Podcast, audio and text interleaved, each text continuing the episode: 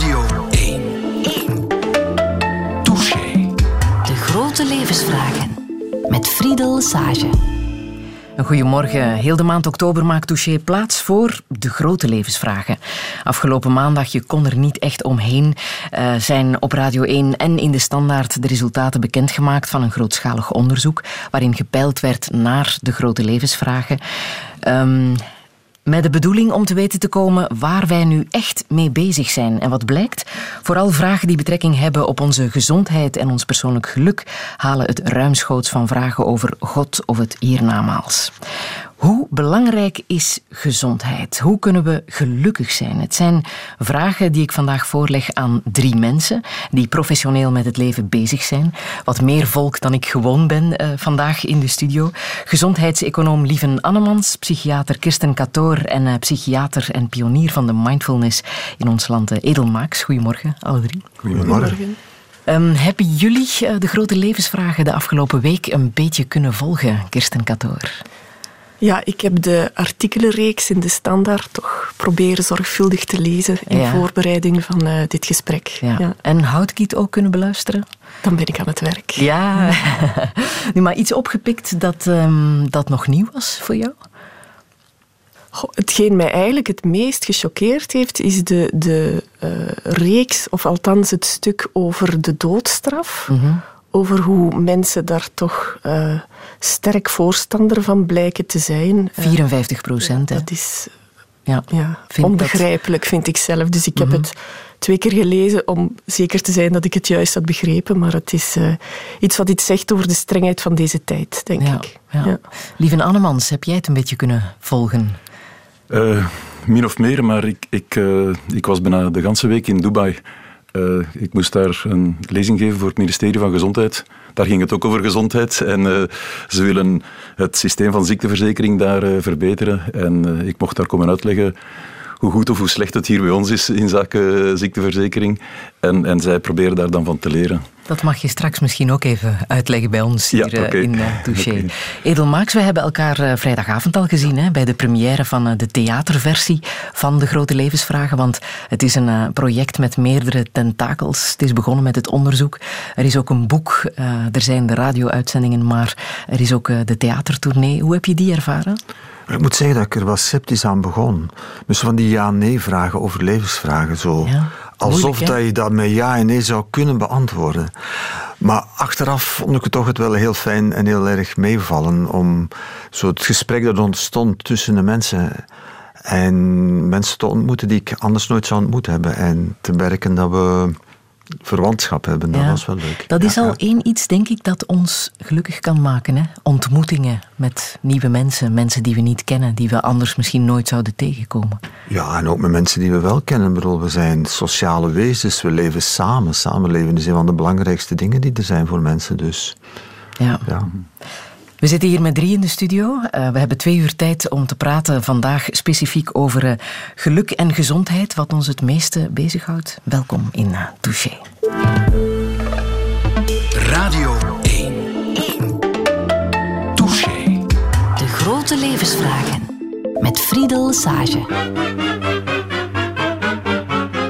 Docteur, quand je m'ennuie, je fume. Quand je fume, je tousse, je crasse. Quand je crasse, j'ai soif. Docteur, quand j'ai soif, je bois. Mais j'ai peur que ça devienne une coutume, alors je fume. Aussitôt, j'ai la vue qui baisse, les nerfs qui lâchent, l'œil qui tressaute. Je sens mon sang qui tourne en graisse et mes tabourets qui se dépotent. Docteur, quand je m'ennuie, j'ai faim. Quand j'ai faim, je mange. Quand je mange, j'ai soif. Quand j'ai soif, je bois. Docteur, quand je bois, je me sens seul. Quand je suis seul, je m'ennuie comme une enclume, alors je fume. Dès lors, mes doigts de pied sont brûlants, et j'ai le fer à souder qui se bouche, et je sens nettement mes globules blancs qui se font des toasts avec les rouges. Docteur, je dois être amoureux. J'ai une fièvre de cheval et je perds tous mes plumes dans le bouillon de légumes. Docteur, la faiblesse me gagne. Je me sens plus bas qu'un taux de caisse d'épargne, alors je fume. Mais je tousse encore, c'est la tempête. Et quand j'ai craché tout le bottin, j'ai les soufflets sous les côtelettes qui s'usent comme des plaquettes de frein. Docteur, je digère très mal. Et quand je vais au bal, si je digère mal, c'est une vraie vacherie. Docteur, il y a des bruits bizarres. Et pour pas que ma cavalière se marre, alors je chante. Mais dès que je chante, ça me donne soif. Et quand je bois, je me sens vite seul. C'est quand je suis seul que je me consume. Et c'est pour cette raison que je fume. Docteur, en plus de ça, je dors pas. Et moi, quand je dors pas, je me casse pas la tête, je prends une cigarette. Docteur, je me refous à tousser. Ma tension monte et je deviens sourdingue et ça me rend dingue. Je sens bien que je me barre de la tige, ça me fout le bourdon dans la théière. Je suis gay comme un mec de 100 piges qui vient de signer une rente viagère. Docteur, en plus de ça, je joue. Quand je joue, je tremble. Quand je tremble, je bois. Quand je bois, j'en renverse. Docteur, ces choses-là m'ennuient. Quand je m'ennuie, je remâche mon amertume, alors je fume. Et je tremble à nouveau, quel malheur, comme la bicoque d'un garde arrière. Mais je fumerai plus, c'est la dernière, je vous le jure sur mon percepteur. Docteur, j'ai tant d'amertume. Je me dis qu'après tout, je m'en vais faire comme vous, je vais m'en griller une. Wat een leuk nummer, hè? Pierre Perret is dit met de dokter. Een beetje herkenbaar dat mensen voor iets naar de dokter gaan, maar het veroorzaakt weer iets anders en uiteindelijk blijven ze in hetzelfde cirkeltje draaien. Kirsten Catthoor, je knikt. Ja, ik herken dat heel erg. Ja. Mensen die slecht in hun vel zitten, die gaan van de ene, hoe zal ik zeggen, zorg naar de andere. Hè? Zorg over zichzelf, zorg in de relatie, zorg op het werk. Dus het is een kwestie van eigenlijk het geheel steeds in de gaten te houden en niet te focussen op één symptoom of één probleem, want dan ga je de mist in. Mm. Laten we eens beginnen met de gezondheid, de lichamelijke en natuurlijk ook de mentale gezondheid, wat Vlamingen het meeste bezighoudt.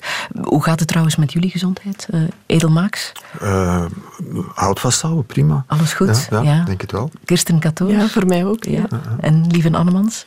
Ik zou beginnen kunnen klagen over mijn linkerknie die pijn doet, maar als dat maar is, dan kan je eigenlijk zeggen ik ben gezond, ja. Ja.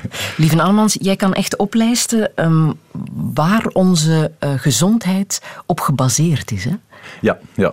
Dus algemeen zegt men dat er 5, men noemt het dan determinanten zijn van gezondheid, dus eerst en vooral onze genetische kenmerken uiteraard. Sommigen hebben de pech om erfelijke aanleg te hebben om bepaalde ziekten te krijgen. Voorlopig kunnen we daar niet veel aan doen, maar in de toekomst misschien wel door dat beter te kunnen in kaart brengen en zelfs met genetische therapieën later.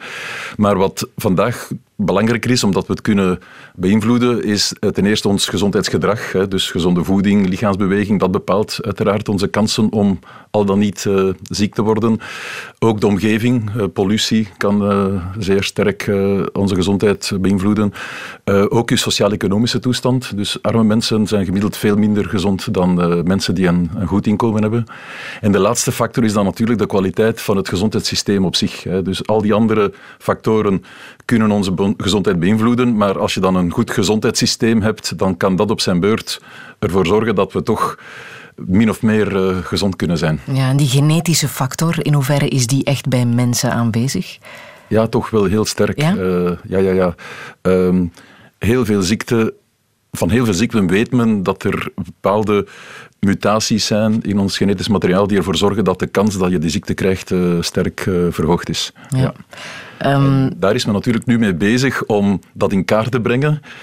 En de volgende stap zal dan zijn dat men via therapieën daar een soort van correctie kan aan toebrengen. Maar dat is nog toekomstmuziek volgens sommigen, maar het is wel al volop aan de gang. Ja. Ja.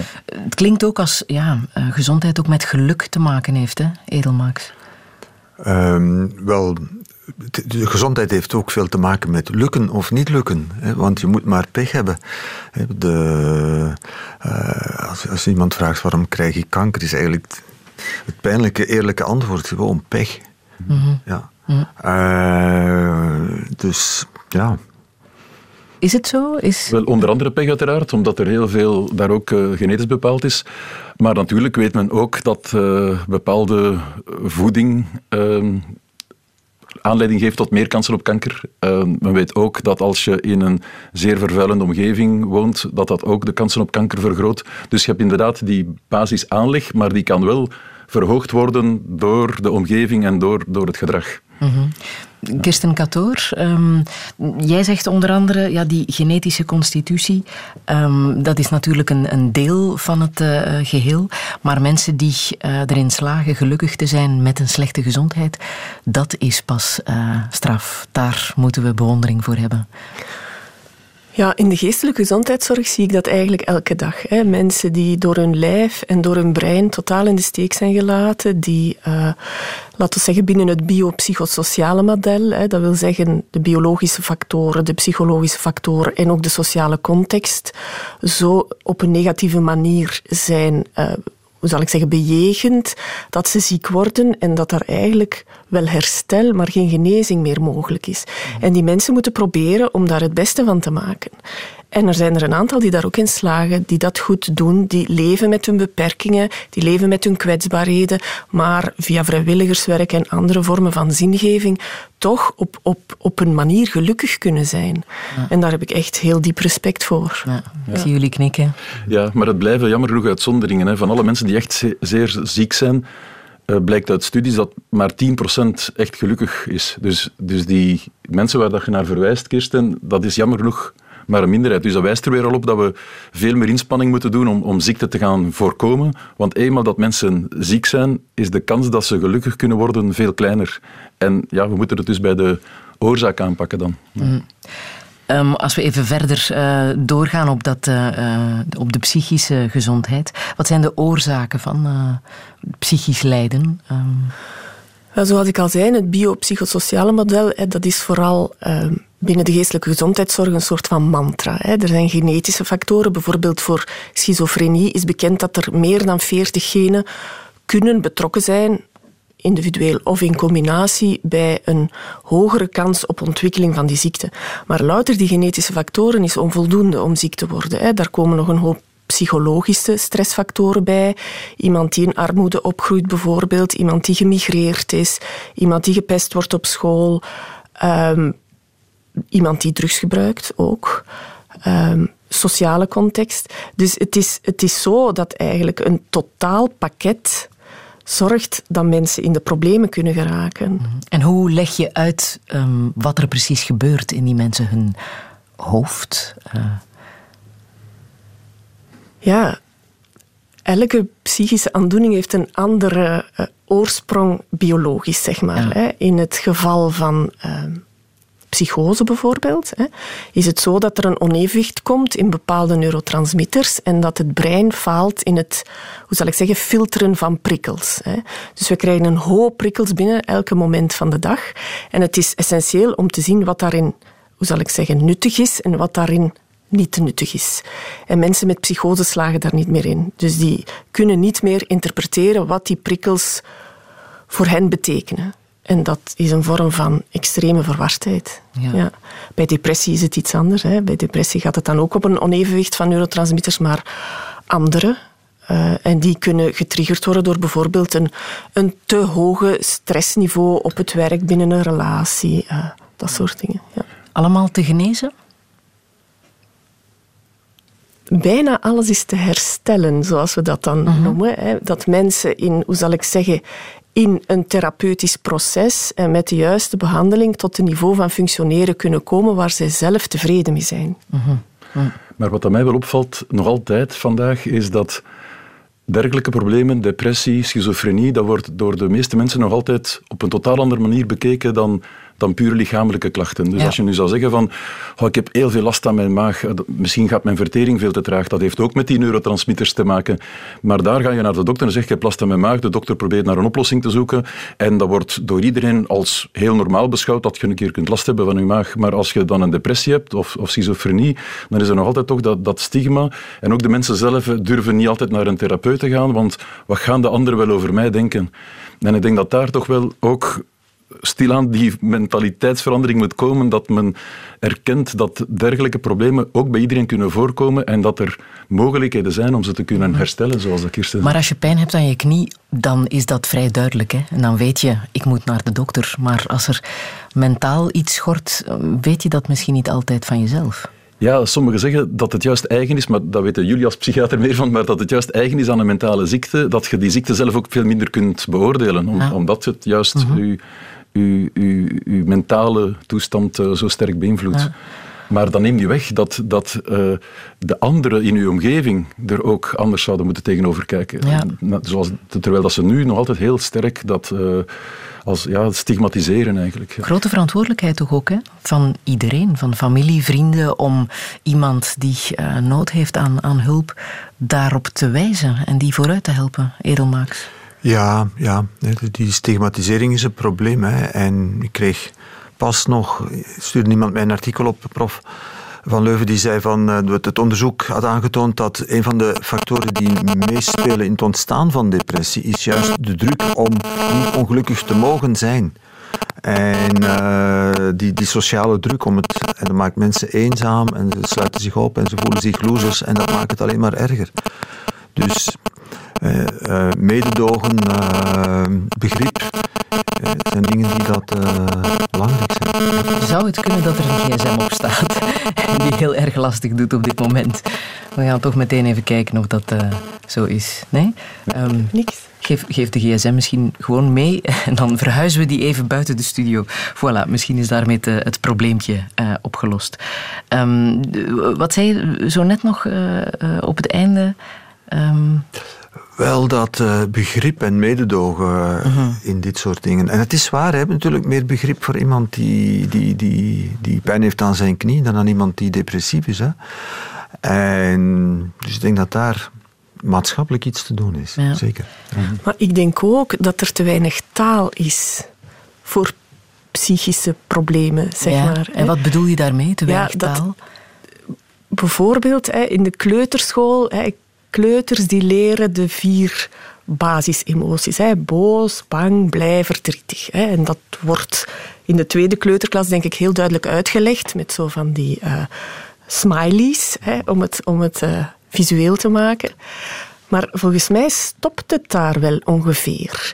En dat in de loop van de opleidingen, de schoolcarrière, kinderen niet leren hoe je spreekt over welk soort angst, welk soort onzekerheid, welk soort verdriet. En dat het gebrek aan leren spreken over hoe je voelt en hoe je denkt, dat tot een soort van...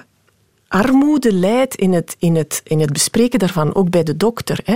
Als je in de opleiding geneeskunde, zijn er hele lessen over hoe beschrijf je pijn. Hè. Pijn is als een messteek, dat is brandend, dat is zeurend, dat is... Daar zijn heel vocabularia voor.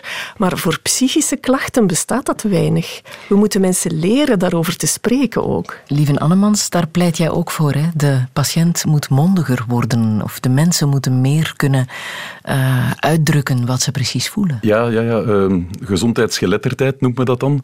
Als je daar niet meer energie in steekt en tijd in steekt, dan ga je juist zien dat mensen hun klachten niet goed kunnen formuleren, ook niet begrijpen, ook hun behandeling niet begrijpen, daardoor hun behandeling niet gaan volgen, enzovoort. En jammer genoeg ziet men weer al dat bij mensen die het sociaal-economisch moeilijk hebben, dat daar die gezondheidsgeletterdheid veel lager ligt dan bij mensen met een hogere opleiding. En dus is dat ook een van de werkpunten, inderdaad. Ja. Ja. Maar niet alle emoties zijn ongezond, hè? Want het risico bestaat dat we dan gaan denken, als je depressief bent, of als je verdrietig bent, dat is ongezond, dat is een depressie. Nee. Verdrietig zijn hoort bij het leven. En al die emoties horen bij het leven. En ik denk inderdaad dat het... Dan moest er meer geletterdheid daarover zijn. Hè. Genuanceerder... Hè. Er is ook onderzoek naar differentiatie van emoties, kunnen spreken en mogen spreken over emoties, dat we waarschijnlijk een hoop pathologische toestanden kunnen voorkomen. Verdriet hoort bij het leven, maar depressie, hoort dat ook bij het leven? Wel, depressie beschouwen als een ziekte, verdriet beschouwen als een normale emotie. Mm-hmm. Maar natuurlijk ook ziekte hoort bij het leven. Hè? Ja. En daar moeten we meer... oog voor hebben, moeten we meer aanvaarden ook misschien? We moeten meer aan ziektepreventie uiteraard gaan doen. Uiteraard, wat dat Edel zegt is juist, de ziekte hoort ook tot het leven, maar het is wel onze taak als maatschappij om het aantal mensen met ziekte trachten te verminderen. En dat doe je in de eerste plaats via preventie. En niet alleen preventie lichamelijke, met gezonde voeding en met beweging, maar ook geestelijke gezondheidspreventie. En Kirsten sprak daarnet van de kleuterschool en dan lagere school. Daar kan je echt al heel, heel veel gaan doen om later ziekte te gaan vermijden. Zowel op fysiek vlak als op geestelijk vlak. Maar het is zo dat we wel de gewoonte hebben om met onze wagen regelmatig naar de garagist te gaan voor een groot onderhoud, maar met ons eigen lijf, dat is veel moeilijker, hè? Kirsten Catthoor, zou er ook zoiets moeten bestaan dat we jaarlijks gewoon een check-up doen en kijken hoe het staat met onze fysieke en mentale gezondheid? Zou dat een goed idee zijn? Ja, ik denk dat bestaat, hè. Kinderen gaan naar het CLB elk jaar. Mm-hmm. Dus ik weet niet of daar voldoende aandacht is voor psychologische factoren in het functioneren van kinderen. Daar heb ik geen idee over. Daar zal wel vaccinatiestatus worden nagekeken en lengte, gewicht, zicht, gehoor. Mm-hmm. Maar hoe dat kind in zijn vel zit, dat weet ik niet. Of daar aandacht voor is, ik neem aan te weinig, eerlijk gezegd. Ik neem aan dat daar ook niet voldoende tijd en middelen voor zijn. Maar dat zou wel goed zijn, hè. Ja, en kinderen worden ook iets te snel in een schuifje geplaatst. Daar wordt onmiddellijk een stempel op geplakt. En dan is het heel moeilijk voor dat kind om daar vanaf te geraken, want dat gaat dan naar een volgend leerjaar en dat gaat dan mee, die informatie. En dan reageert men op dat kind in de wetenschap van, dat is een kind met die stempel. En dat is ook niet zoals het hoort. Maar ik pleit er wel voor dat iedereen, elke burger van het land, vast is ingeschreven bij een huisarts. En dat die huisarts uw globaal medisch dossier bijhoudt en dat onder andere inhoudt dat er 1 keer per jaar inderdaad een gesprek is rond fysieke aspecten, maar ook rond geestelijke aspecten. En dat die huisarts heel nauw samenwerkt met psychologen om, zodra dat hij een signaal ziet van hier kan het toch wel een probleem ook geestelijk zijn, vandaar dan die psycholoog te kunnen inschakelen. Ja. Maar zover zijn we vandaag nog niet, hoor. Ik hou heel erg van het woord lijfarts. Waarom zeggen we toch huisarts? Ja, ik hou anderzijds wel van het woord huisarts, omdat die huisarts niet alleen de mens voor zich moet bekijken, maar ook de omgeving van die mens. En daar leert die huisarts veel meer van als die daar binnenkomt en die ziet daar de woonsituatie enzovoort, dan leert die huisarts veel meer van de omstandigheden en van hoe dat die persoon moet geholpen worden. En vandaar dat lijfarts iets te kortzichtig is eigenlijk. Ik zie jou knikken. Oh ja, dat is iets meer dan zijn lijf. Hè. Ja. We zijn een knooppunt in een netwerk van relaties. En ik denk dat een van de mooie dingen is van de huisartsengeneeskunde, dat je de familie kent, dat je eigenlijk veel breder zicht hebt op dat systeem. Ja, maar huisbezoeken zijn ook niet meer zo evident, hè? Wel, ik hoor dat het niet meer zo evident is, maar je ziet ze wel, de verschillende leden van de familie. Dus, ja.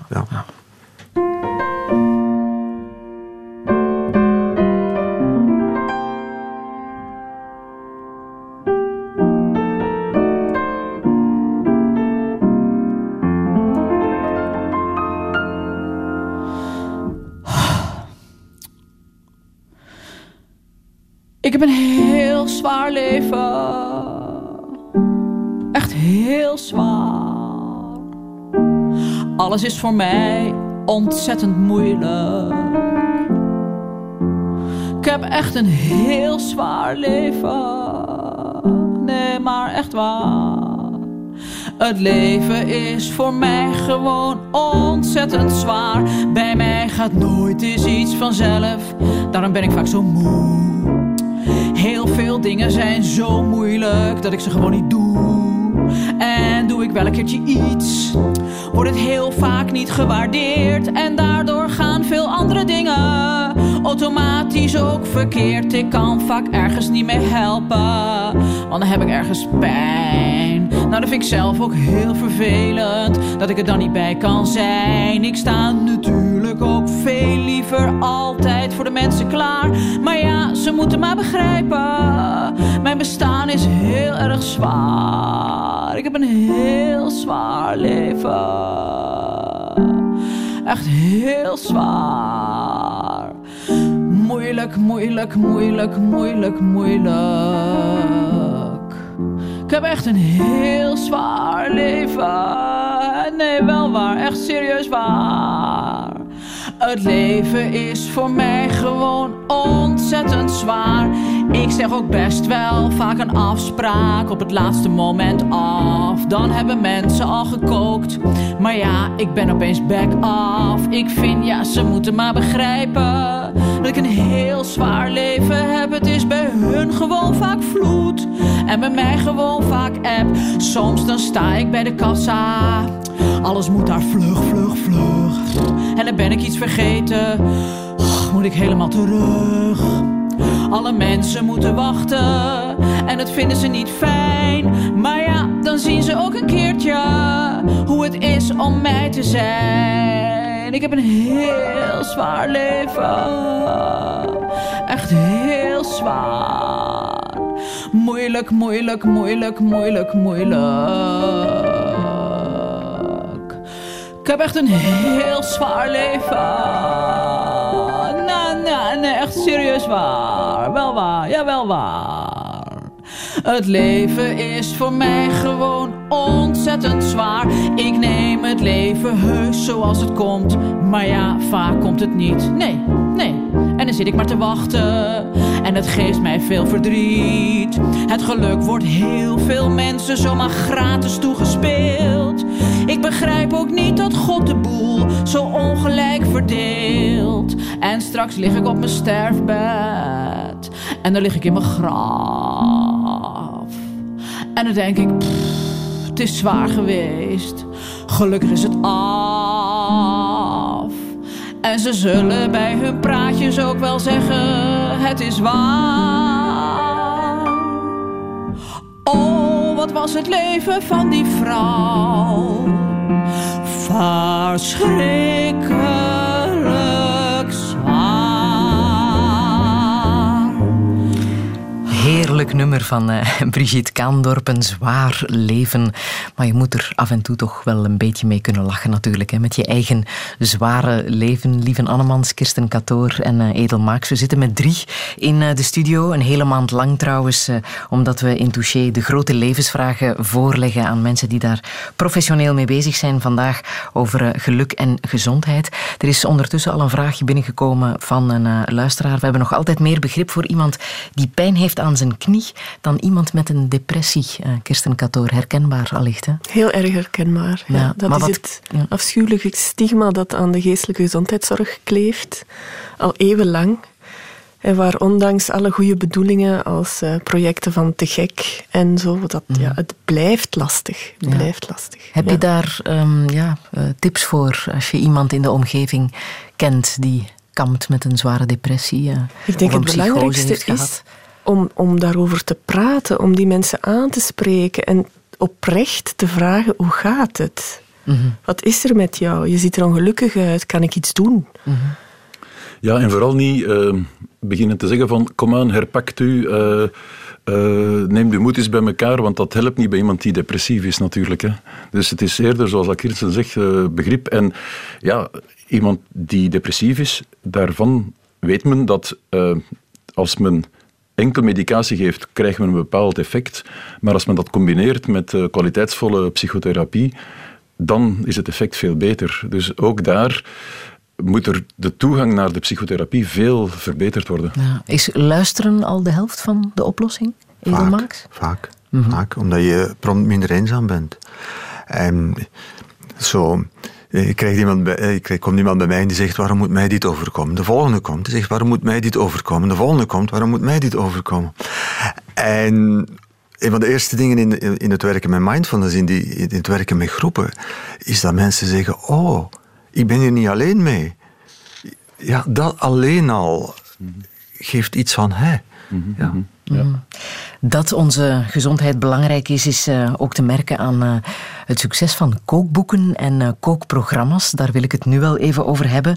De discussie rond de voedseldriehoek zegt ook ontzettend veel. Die is trouwens omgekeerd. En Lieven Annemans, jij bent betrokken partij bij het feit dat de voedseldriehoek op zijn kop is gezet. Een goede zaak dus, volgens jou. Wel ja, Ik kan niet anders zeggen natuurlijk, want ik zit in de raad van bestuur van het Vlaams Instituut voor Gezond Leven. En het is net dat instituut dat de nieuwe voedingsdriehoek heeft gecreëerd. En ook de bewegingsdriehoek trouwens. Dat is ook heel belangrijk, dat er nu 2 driehoeken zijn.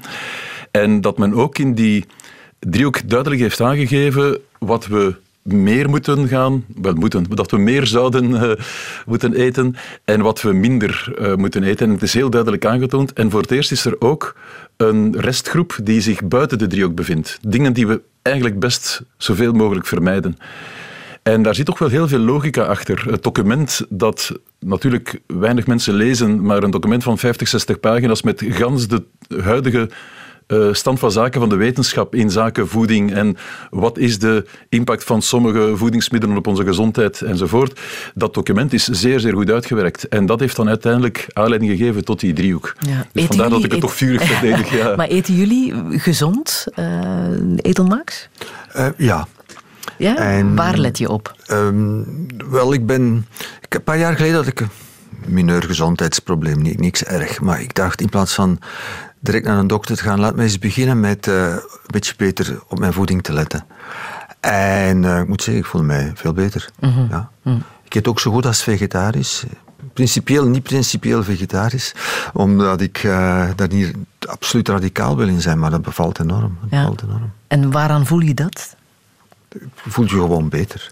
Ja, dat is moeilijk te zeggen. Ik ben ook wat kilo's kwijt, dat is ook goed. Ja. Ja.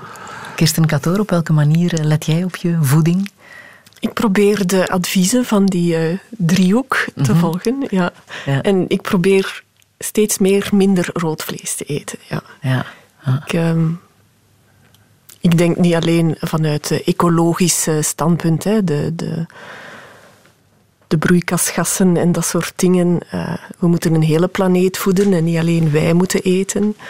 Maar ook als ik de slachthuistoestanden zie, dan denk ik toch van...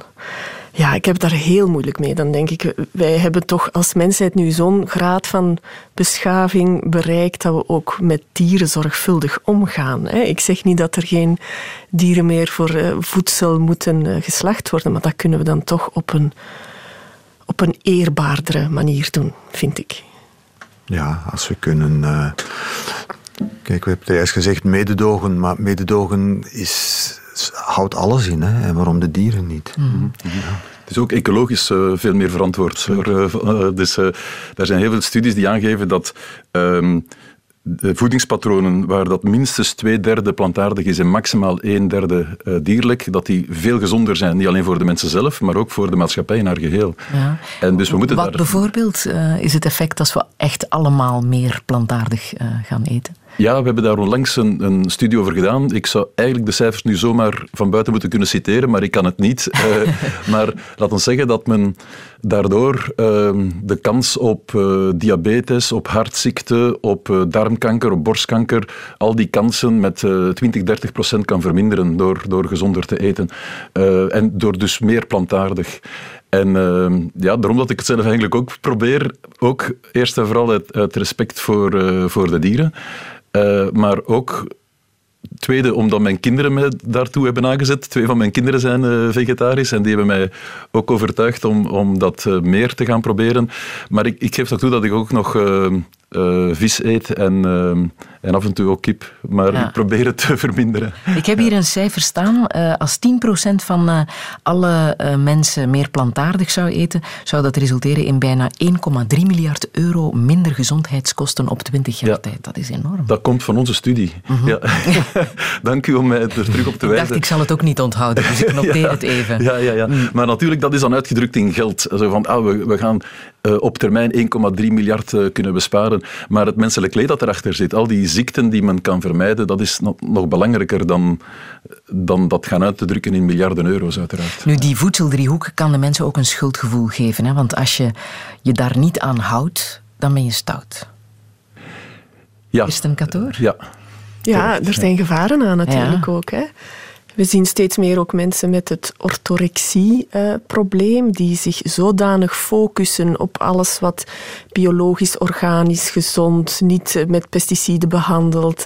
Al die andere, toch gevaarlijke voedingsmiddelen, dat ze alleen nog zeer beperkt en eenzijdig gaan eten en daardoor ziek worden. Ja. Dus door extreem gezond te willen zijn, maak je jezelf ziek. Ja. Ja. Ook gevaarlijk natuurlijk. Ja, ja. En omdat de voedingsdriehoek daar ook niet een soort van totalitair karakter wil hebben, daar staat inderdaad wat zouden we meer moeten eten, wat zouden we minder moeten eten. En die restgroep is wat vermijd je best. Maar het staat er toch nog altijd op een manier die eerder advies geeft dan het als verplichtend te doen overkomen. Want dan kan je inderdaad een soort van obsessie gaan krijgen. En dat kan op zich dan ook ziekelijk worden. En dat is natuurlijk niet de bedoeling. Wat doe je met mensen die zeggen, ja, maar ik heb net die verslaving aan alle slechte dingen nodig om gelukkig te zijn? Wel, het is adviserend. Hè. We gaan heel snel moraliseren in die dingen. En daar worden we ook niet beter van. Maar als de informatie er is en je geeft de informatie, dan kunnen mensen kiezen. En als je de mensen hun vrijheid zou afpakken of beginnen moraliseren, dat zou ook omgekeerde effecten hebben.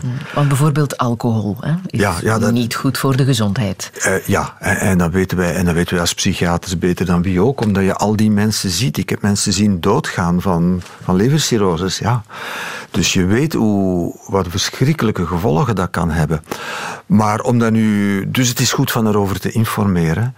En een stuk de mentaliteit daar misschien in te beïnvloeden. Maar als je het dan weer heel moralistisch gaat doen van alcohol is slecht, ja, dan zijn we weer aan het doorslaan naar de andere kant. Ja. Wat zeg jij tegen mensen die zeggen, ja, dat heb ik nodig om gelukkig te zijn? Kirsten Catthoor. Goh. Om gelukkig te zijn, dat krijg ik eigenlijk nauwelijks te horen, maar wel een genotsfactor. Hè. Ja. Mag ik een pintje drinken? Ja, dan zeg ik ja. Mm. Een pintje drinken, dat mag. Als iemand geen, laten we zeggen, ernstige verslaving heeft, hè, dan zeg ik dat niet.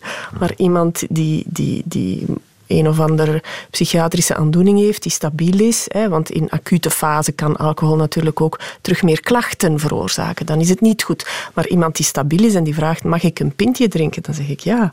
Want dan denk ik, dat is vaak ook in sociale contacten. Dat is vaak ook een manier om iets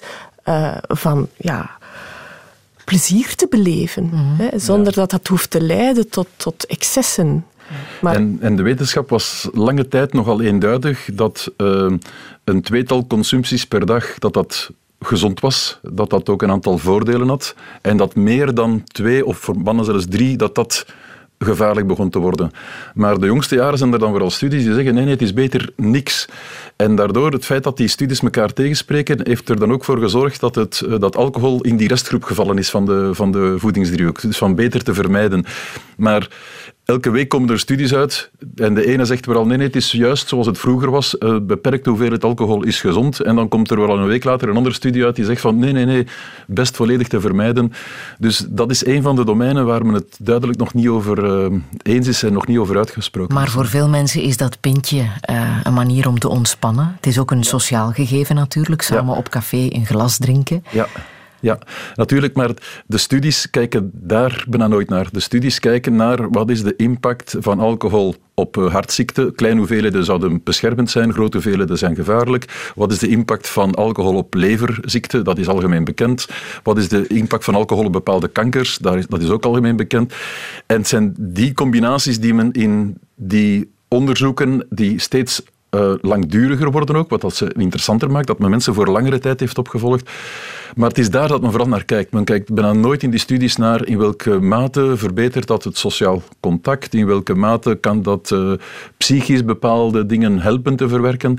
Het is heel moeilijk natuurlijk, hè, want het is zoals dat Edel ook zei, als iemand echt een alcoholverslaving heeft, die persoon is zwaar ziek en als die niet geholpen is, dan gaat die eraan ten onder. Dus het is een heel breed spectrum en vandaar dat het zo moeilijk is om daar onderzoek naar te doen. Ja.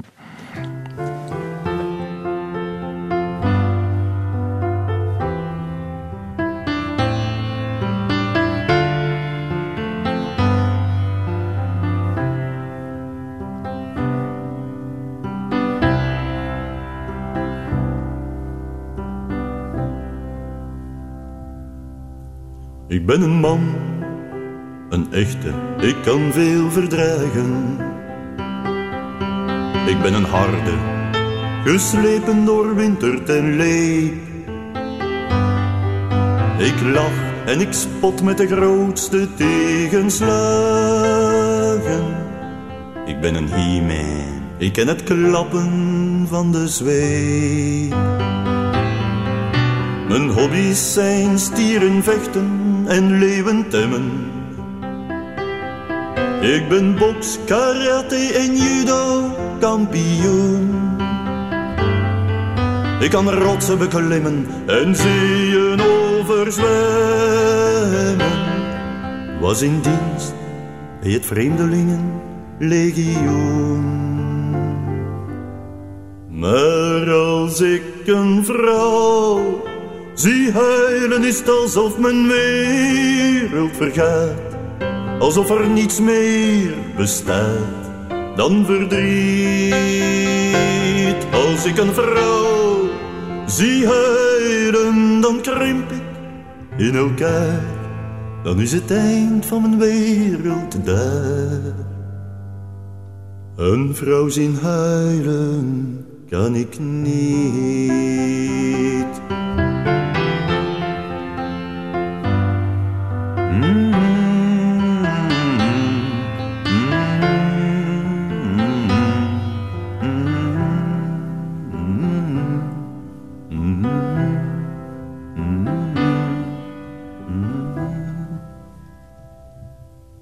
Ik heb woestijnen doorkruist, oceanen bevaren.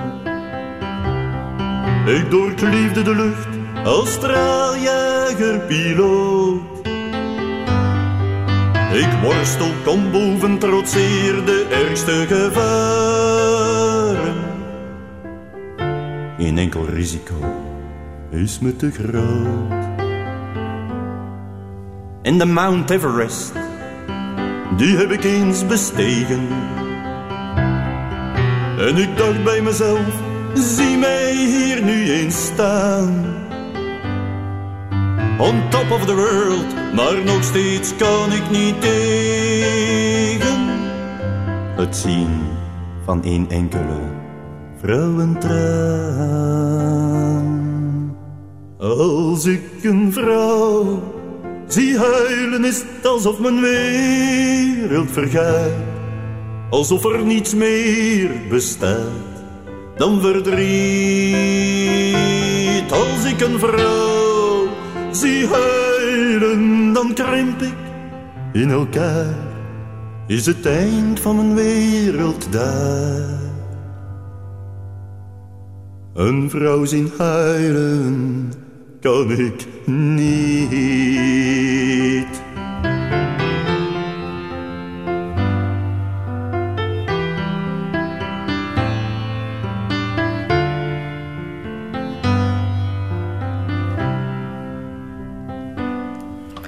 Guido Belcanto en een vrouw zien huilen. Lieven Annemans, ik had gevraagd aan iedereen om een plaat mee te brengen. Dit is die van jou. Wat hoor jij in dit nummer? Wel, ik ben ten eerste een grote fan van Guido Belcanto. Dus ik wou sowieso een nummer van Guido Belcanto. En dit nummer spreekt me zo aan omdat hij ook zijn emoties laat zien. En hij doet dat ook in veel van zijn liedjes.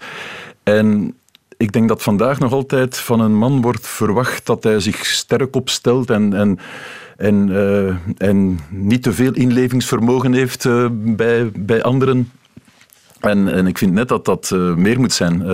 Er is een mooi boek van Toon Goosses, die titel is De Vrouw in Ons. En uit dat boek blijkt ook dat in elke man ook een vrouw schuilt. En als je die vrouw ontdekt in jezelf, dan ben je eigenlijk pas een echte man. Dus die dingen die zorgden ervoor dat ik dit liedje zeker wil laten horen. Ja. Is dat ook merkbaar in de spreekkamer? Dat er meer vrouwen naar je toe komen dan mannen, Kirsten Catthoor? Of dat ze het makkelijker hebben om de stap te zetten?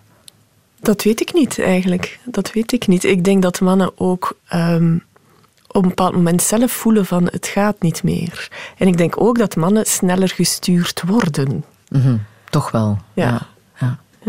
Is dat voelbaar bij jou? Ja, bij mij is dat duidelijk voelbaar, maar we zitten natuurlijk met andere doelgroepen. Ja. En ik denk, ik heb ooit gezien dat er meer psychopathologie is bij mannen, maar veel minder de hulpvraag. En dat mannen meer gaan zoeken in drinken en anderen en stoer doen. Ja, die zijn sterk. We kunnen daar tegen. We staan daar allemaal boven. Ik ben bijvoorbeeld in mijn mindfulnessgroepen blij als er 1/3 van de deelnemers een man is. Mm-hmm. Ja. En ik zeg altijd, ik benoem het ook altijd. Ik zeg het pleit voor de aanwezige mannen, want de drempel is blijkbaar iets hoger. Ja. Wat gebeurt er precies als je mindfulness doet? Want dat is jouw domein, hè, Edel Maex? Ja. Wat we mensen proberen mee te geven, eigenlijk in de vorm van een experiment, is hoe zou het zijn van de moeilijke dingen die er zijn, en ook de prettige dingen, maar meestal hebben we meer moeite met de moeilijke dingen, in plaats van alles weg te duwen, om daar eens ruimte voor te maken. En zonder het in te laten verloren lopen. Dus als ik heel kort door de bocht ga, dat heel kort uitleg zeggen, mindfulness is een soort middenweg varen tussen negeren, niet zien, niet willen zien, doen alsof we het niet zien, en langs de andere kant meegesleept worden, overspoeld worden, erin verloren lopen. En wat we doen is een soort oefeningen waarin we even stoppen. Heel veel mensen raken in de problemen door het feit dat ze nooit stoppen en dan bewust stop zien bouwen en stoppen om dan te kijken en ruimte te maken voor de dingen die ons in de drukte van het leven ontgaan. Mm-hmm. Je noemt het een manier om met de werkelijkheid om te gaan. Absoluut. Ja, want er is heel veel zweverigheid rond mindfulness en daar krijg ik absoluut de kriebels van, maar het is een manier om echt in de werkelijkheid te staan en de werkelijkheid aan te gaan. Ja. Op welke manier stoppen jullie de tijd in jullie drukke bezigheden, Kirsten Catthoor? Heb jij een manier waarop je even tot jezelf kan komen? Dat is moeilijk, hè? Ik moet dat absoluut toegeven, dat heel moeilijk is. Van het niet kunnen stoppen, zo, dat herken ik heel erg. Het steeds maar doorgaan, hè, met werk, met allerlei andere engagementen, thuis, kinderen. Heel veel werk, heel veel gedoe, mails. En om dat dan echt te stoppen, dat vind ik zelf heel erg moeilijk. Maar ik probeer het wel. Soms dan... maar dat is dan niet echt mindfulness, denk ik. Maar dan maak ik een analyse van, oké, wat is er nu essentieel, wat er nu echt nog moet. En al de rest doe ik niet meer tot morgen of overmorgen of volgende week. En sporten helpt ook natuurlijk. Ja, niet onbelangrijk natuurlijk. Hè? Lieven Annemans, wat doe jij om af en toe eens de tijd stop te zetten? Ja, ik ga normaal zondag voormiddag fietsen. Vandaag niet. Mijn excuses. Nee, ik ben zo bij een groepje... wielervrienden Vals Plat heten wij. En dat is zo een soortje ongeregeld. Allemaal verschillende karakters, maar op een of andere manier is die lijm goed. En dan kan je echt je verstand op nul zetten. En dat helpt zeker. Ik heb ook geleerd via... ik ben iemand tegengekomen van een Belgische vereniging die zich bezighoudt met transcendente meditatie. En die hebben mij wel die technieken geleerd. Want ze hadden gevraagd of ik daar ook onderzoek naar zou kunnen doen wat de gezondheidseconomische gevolgen zijn van meer meditatie. Maar om dat te begrijpen, wou ik ook wel weten hoe dat de vork aan de steel zit. En zij hebben die technieken geleerd. En mijn zonen doen dat nu ook. En ik moet zeggen dat dat ook wel zeer doeltreffend is. Ik doe dat niet voldoende. Het is een andere techniek dan wat Edel doet, uiteraard. Ja. Hè. Bij meditatie is het echt geen gedachten toelaten. Dan is men enkel maar met niks bezig eigenlijk gedurende een bepaalde periode. Ah. Maar dat blijkt uit studies dat ook wel zinvol kan zijn. Ja, dat is zeker. Hè. Maar dat is het probleem van het woord meditatie. Daar kun je alle kanten mee op. En er zijn zoveel verschillende dingen die allemaal meditatie heten. Als iemand tegen mij zegt, ik mediteer ook. Ja. Kijk, geen flauw benul wat die persoon doet. Ja. En je zou kunnen zeggen, in grote lijn zijn er twee manieren. Je kunt inderdaad, zoals met een mantra in te hebben, proberen je even uit de werkelijkheid terug te trekken.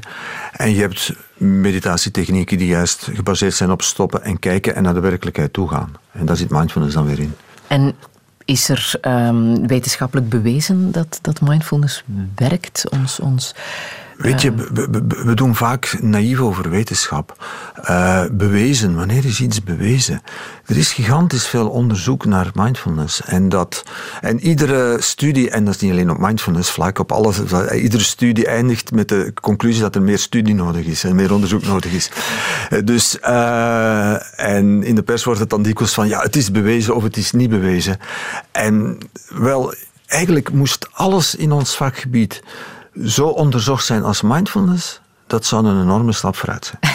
Ja, maar klopt, merk je bij de mensen die naar jou toekomen een evolutie? Uiteraard, uiteraard, anders zou ik het niet doen. Natuurlijk, ik ben ook gebiased. Hè.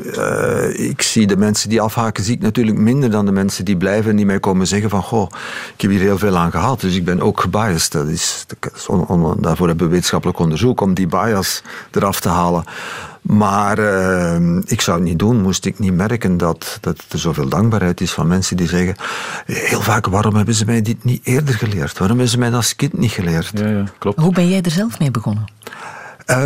Ik ben beginnen mediteren op een moment in mijn leven dat ik heel erg met mezelf in de knoop zat. Heel erg zelf in een maalstroom zat en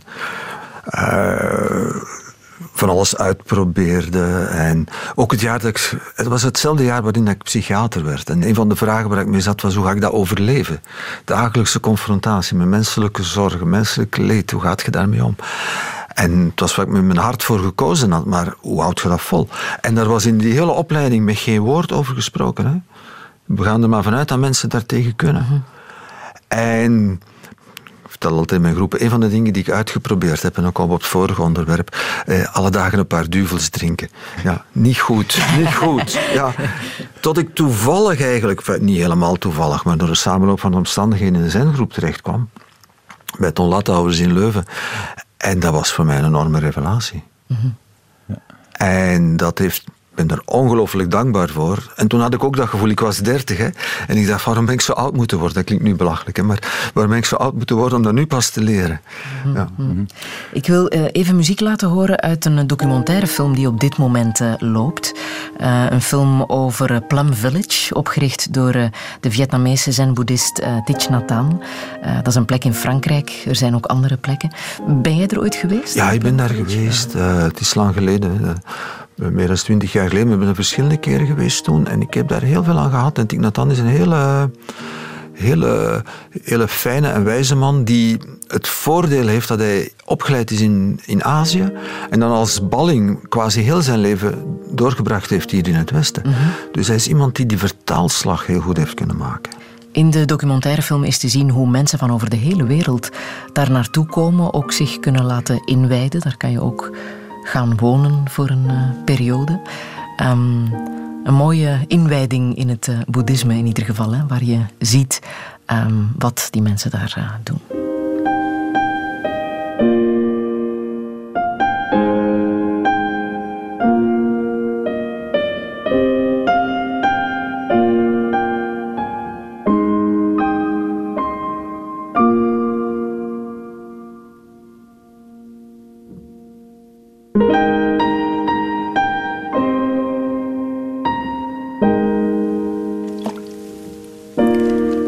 De documentairefilm heet dus Walk With Me en loopt in verschillende zalen op dit moment.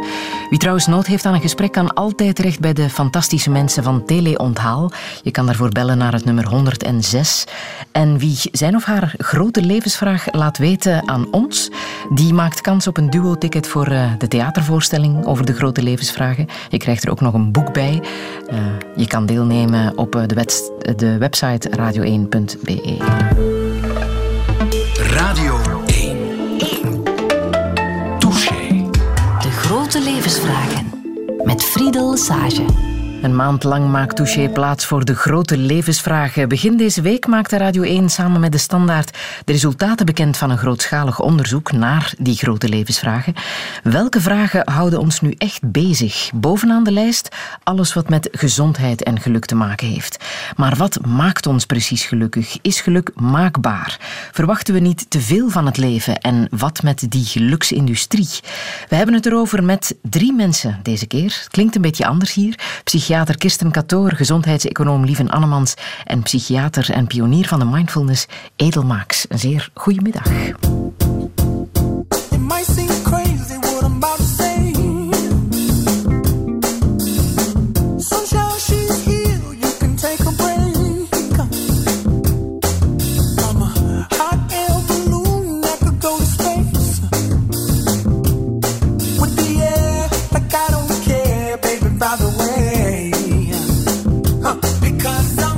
Come along if you feel like a room without a roof. Because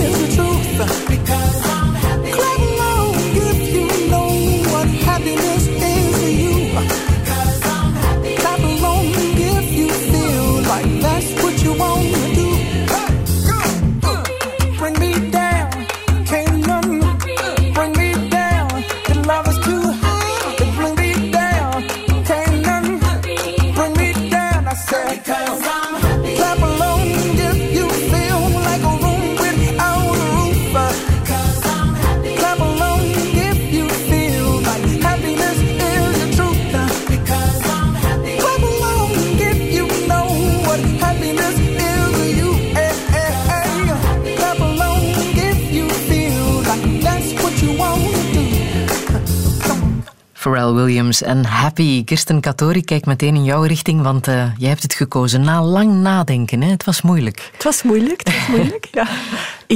ja. Het is een prettig deuntje, denk ik. En sommige mensen wellicht op de zenuwen werkend. Maar ik vind het gepast eigenlijk vandaag, omdat ik zie altijd de beelden van die film van Despicable Me 2. Hè. De schurk in het verhaal, Gru, is een man die eigenlijk heel slecht in het leven is gestart. Met een strenge, afwijzende moeder. Die hem alleen maar honoreert op het moment dat hij iets echt slecht doet. Dingen stelen, dingen kapot maken. En het is dus op een of andere manier toch een man die zijn weg niet vindt. Tot hij dan na een aantal omzwervingen de zorg krijgt voor 3 adoptiedochters. En die dan op een onbewaakt ogenblik verliefd wordt. En dan zie je hem wakker worden in een soort van euforie en met badeendjes spelen in de douche en pannenkoeken bakken in de vorm van hartjes. En dan gaat hij de straat op en dan doet hij mee tai chi in het park met mensen waar hij anders nooit aandacht voor zou hebben. Gaat hij djembe spelen. Dus er is zo'n flow van beelden van een gelukkige man. En dan denk ik, ja, als de omstandigheden meezitten, hoe slecht je ook gestart bent, kan je toch gelukkig zijn.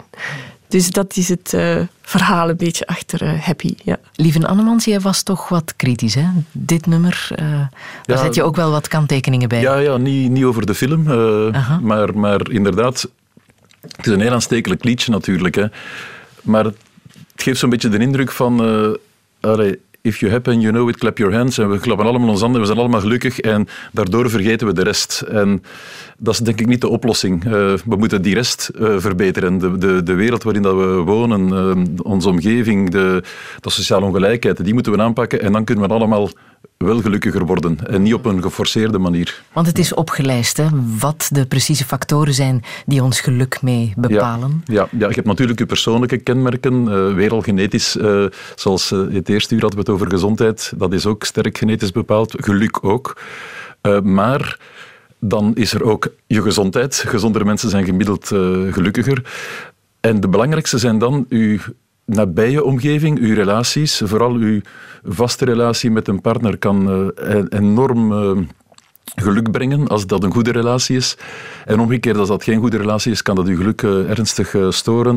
Ook vrienden, de wijk waarin je woont, de bredere omgeving, zelfs het klimaat waarin je woont, dat zijn allemaal dingen die meespelen.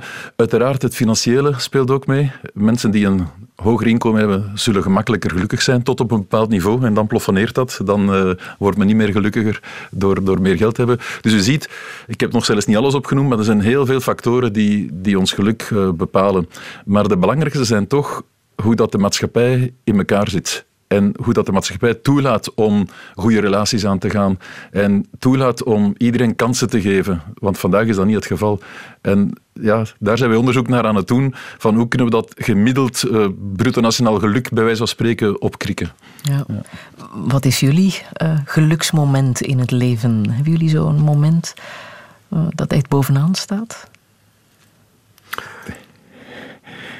Kijken naar elkaar. Max, ja. Ja, ik heb grote moeite met de hele geluksindustrie. En in die zin deel ik de... Niet bij jouw verhaal over het liedje, maar zo dat idee van, ja, kom maar jongens, allemaal happy. En dan, het leven houdt zich niet altijd aan wat we verwacht hadden. Hè? Mm-hmm. En er zijn heel veel factoren die meespelen en heel veel moeilijke dingen. En dan worden we zo eenzaam als we ongelukkig zijn. Mm-hmm. En ik denk, een van die dingen, als je het noemt, kwaliteit van relaties, een van die goede dingen in kwaliteit van relatie is dat je er ook verdrietig mag zijn. Mm-hmm. En dat je nog welkom bent als je verdrietig bent. Hoeveel mensen heb je? Het bestaat ook uit momenten. Hè? Het is niet een aaneenschakeling van momenten. Mm-hmm. En mijn persoonlijke definitie van geluk is van het vermogen om blij te zijn met de blije dingen en verdrietig met de verdrietige dingen. En met die golfslag van het leven te kunnen meegaan. En als je probeert van krampachtig happy en alle dingen weg te duwen, dan maak je het leven alleen maar moeilijker voor jezelf. Ik wil toch graag een paar blije momenten horen. En ik mag hopen dat die er zijn in jouw leven. Goh. Nou. Mag ik eens nadenken? Ja. Kirsten Catthoor? Ja, blije momenten, bij mij zeg maar, hè, ja. Die zijn er het meest als iets na lange inspanning eindelijk lukt. Hè. Bijvoorbeeld als ik mijn kinderen leer fietsen, dat is soms een wanhopige poging om toch een soort van ritme in dat fietsen te krijgen en dat je soms het leven redt door ze net te stoppen als er een auto komt, dat soort dingen. En je denkt, dit lukt nooit. En dan op een bepaald moment fiets je met zo'n kind en dan lukt dat wel. En dan is dat alsof dat altijd gegaan is. Dat is niet zo. Daar zijn heel grote en langdurige inspanningen aan vooraf gegaan. Maar dan kan ik zo echt gelukkig zijn van het is gelukt. We hebben het gedaan, het gaat, oefening baart kunst. Zo een soort van ja, blije opluchting. Mm-hmm. Ja, en op het werk hetzelfde. Hè. Als iemand heel erg ziek in het ziekenhuis wordt opgenomen, dat er bijna geen communicatie meer is, dat je eigenlijk met een verwarde, zwijgzame, zieke mens geconfronteerd wordt. Dat is heel pijnlijk, dat vraagt heel veel moed en nederigheid om daarmee aan de slag te gaan. En als dan na een aantal weken, maanden, die persoon in herstel gaat en als je kan gaan spreken over verlangens, over de toekomst en wat gaan we nu doen, ja, daar word ik heel gelukkig van, ja. Lieven Annemans? Ja, maar ik ben uiteraard akkoord met Edel en met Kirsten dat je kunt geluk niet terugbrengen tot enkele gelukkige momenten in je leven, uiteraard. Hè. Oh. Je maakt in je leven positieve ervaringen door en negatieve ervaringen. En de mensen die de kansen hebben en erin slagen om veel meer positieve ervaringen dan negatieve ervaringen, die zijn gemiddeld gelukkiger, uiteraard. Maar als je dan toch de vraag stelt naar gelukkige momenten... Ja, bij mij, dat klinkt nogal als een cliché, maar onze trouwdag, dat was een van de mooiste dagen in mijn leven. Dat was, ik kan dat niet uitleggen. Je voelt dat je precies voor elkaar geboren bent en dan die dag klopt dan ook alles. En sinds dan, dat is ondertussen al meer dan 30 jaar geleden, dat is direct het eerste moment dat ik aan dacht, eigenlijk. Ja. Heb je veel inspanningen moeten doen om haar te veroveren?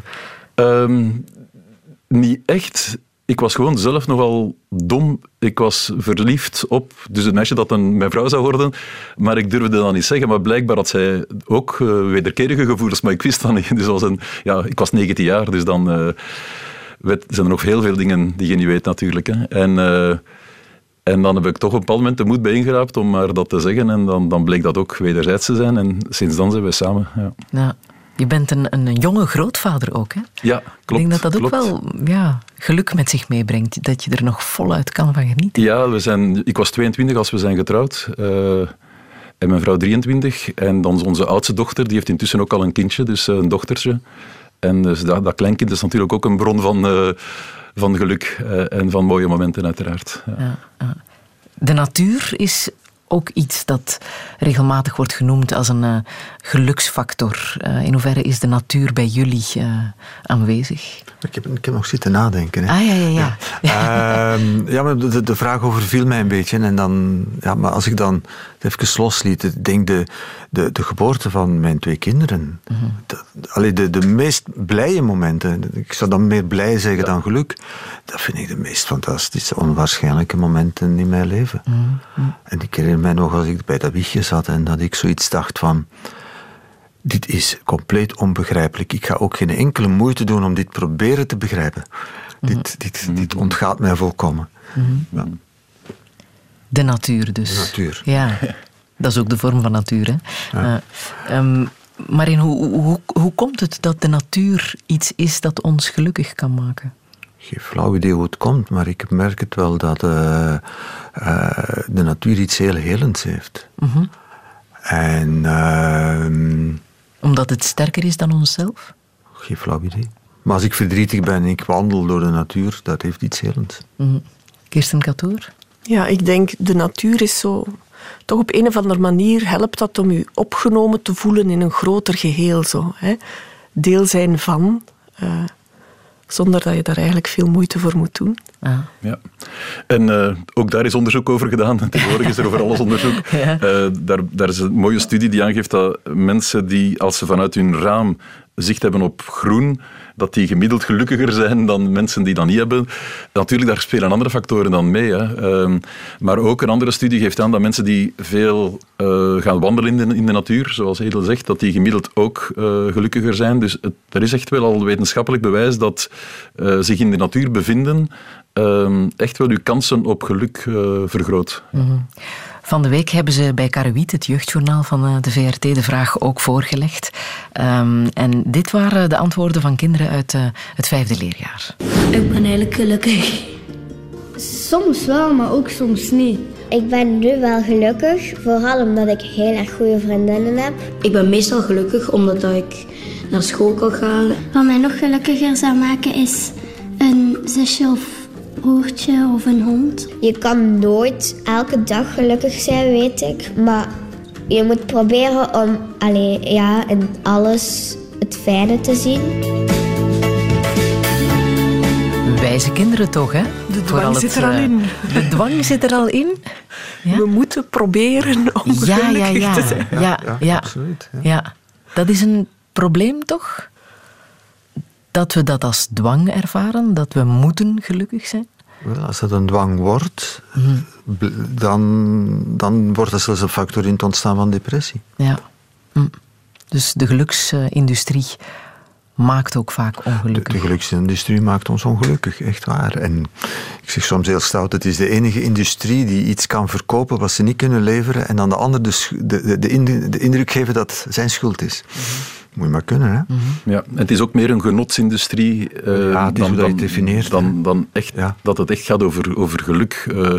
Men probeert kunstmatig momenten van genot te creëren, maar dat helpt niet wanneer uw bestaan voor de rest niet erg toelaat om echt gelukkig te zijn. Dus we moeten echt meer werken aan al die factoren die het gemiddeld geluk van de mensen kunnen optrekken. We differentiëren soms te weinig tussen genot en geluk. Ja. En daarmee ook die vraag er juist. Er zijn natuurlijk heel blije momenten, intense blije momenten en ook intens verdrietige momenten. Maar geluk is veel meer, zoals ik het woord zou gebruiken, veel meer een manier van omgaan met de dingen. Mm. Ja. En dat kan je leren? Dat kun je leren, ja. Mm. Op een juiste manier omgaan met de dingen? Dat is de reden waarom ik met mindfulness ben beginnen werken. Vanuit voor mezelf de vraag, kan ik de mensen met wie ik werk leren om beter met de dingen om te gaan? En waar heb ik het zelf geleerd? En hoe kan ik die... En dat had ik geleerd in zenmeditatie. En hoe kan ik dat uit die context van zen en uit die context van boeddhisme, want we doen niet aan boeddhisme, hoe kan ik dat vertalen naar de context waar ik werk, naar het ziekenhuis? Welke factoren maken ongelukkig? Wel, dezelfde als degene die kunnen gelukkig maken. Ja? Dus als je eenzaam bent, heb je direct veel minder grote kans om gelukkig te zijn. Als je een slechte relatie hebt, als je in heel slechte omstandigheden moet werken, en dat kan fysiek zijn, maar dat kan en steeds meer psychisch zijn. Als uw baas een psychopaat is, en jammer genoeg bestaat dat, dan is het moeilijk om gelukkig te zijn in uw werksituatie. En automatisch zet je dan minder gelukkig in uw leven in het algemeen. Dus diezelfde factoren die geluk kunnen bepalen, kunnen ook sterk uw ongeluk bepalen. En daarom dat ik soms... Ik vind het fantastisch wat dat jij doet, Edel.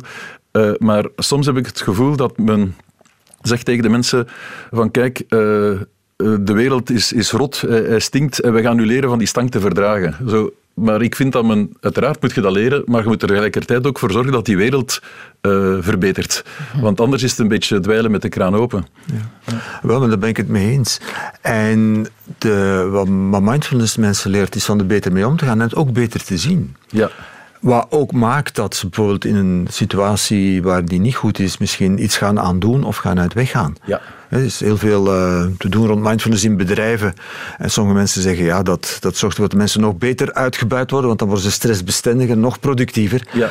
En iemand zei, misschien moet je mee rekening houden dat als je in een bedrijf mindfulness aanbiedt, dat degenen die dat volgen, je volgende ex-werknemers zullen zijn. Als je het niet... ook in de cultuur van je bedrijf invoert. En die zijn ze volledig met jou eens. Ja. Dus het is niet puur accepteren. Ik hou niet van het woord accepteren. Nee. Ja. En je hebt daar straks ook iets belangrijks gezegd. Eigenlijk zou je dat al van kinds af aan moeten doen. Ja. Want dan werkt het eerder preventief. En dan gaat dat ook geweldloos communiceren met elkaar gaan stimuleren. En als je dat vanaf de lagere school, of vanaf de kleuterschool al doet, dan ga je later ook gemiddeld betere mensen maken. En betere mensen wil dan ook zeggen een betere maatschappij. Ja. Dus. Ja, want we hebben nu ook een training mindfulness en communicatie, waarin mindfulness is de kwaliteit van aandacht, maar die speelt natuurlijk ook in de manier waarop we met elkaar omgaan. Exact. Ja. En daar gelden al dezelfde dingen voor. Ja. Ja. Kan je zeggen dat mensen die zich gelukkig voelen ook langer leven, gezonder zijn? Zijn daar verbanden? Ja, ja daar is een sterk verband. Dus daar is uiteraard een sterk verband tussen geluk en gezondheid. Maar men ziet ook uit wat men dan noemt longitudinale studies, waar men mensen lange tijd heeft opgevolgd, dat mensen die op jonge leeftijd aangeven dat ze gelukkig zijn, dat die ook veel langer gezond blijven. En dus daardoor ook langer gezond leven en langer leven in het algemeen. Ja.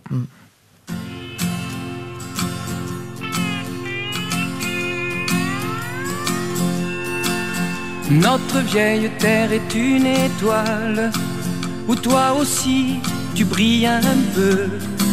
Je viens te chanter la balade des gens heureux. Je viens te chanter la balade des gens heureux. Tu n'as pas de titre ni de grade, mais tu dis tu quand tu parles à Dieu. Je viens te chanter la balade des gens heureux. Je viens te chanter la balade des gens heureux. Journaliste pour ta première page, tu peux écrire tout ce que tu veux. Je t'offre un titre formidable, la balade des gens heureux. Je t'offre un titre formidable, la balade des gens heureux.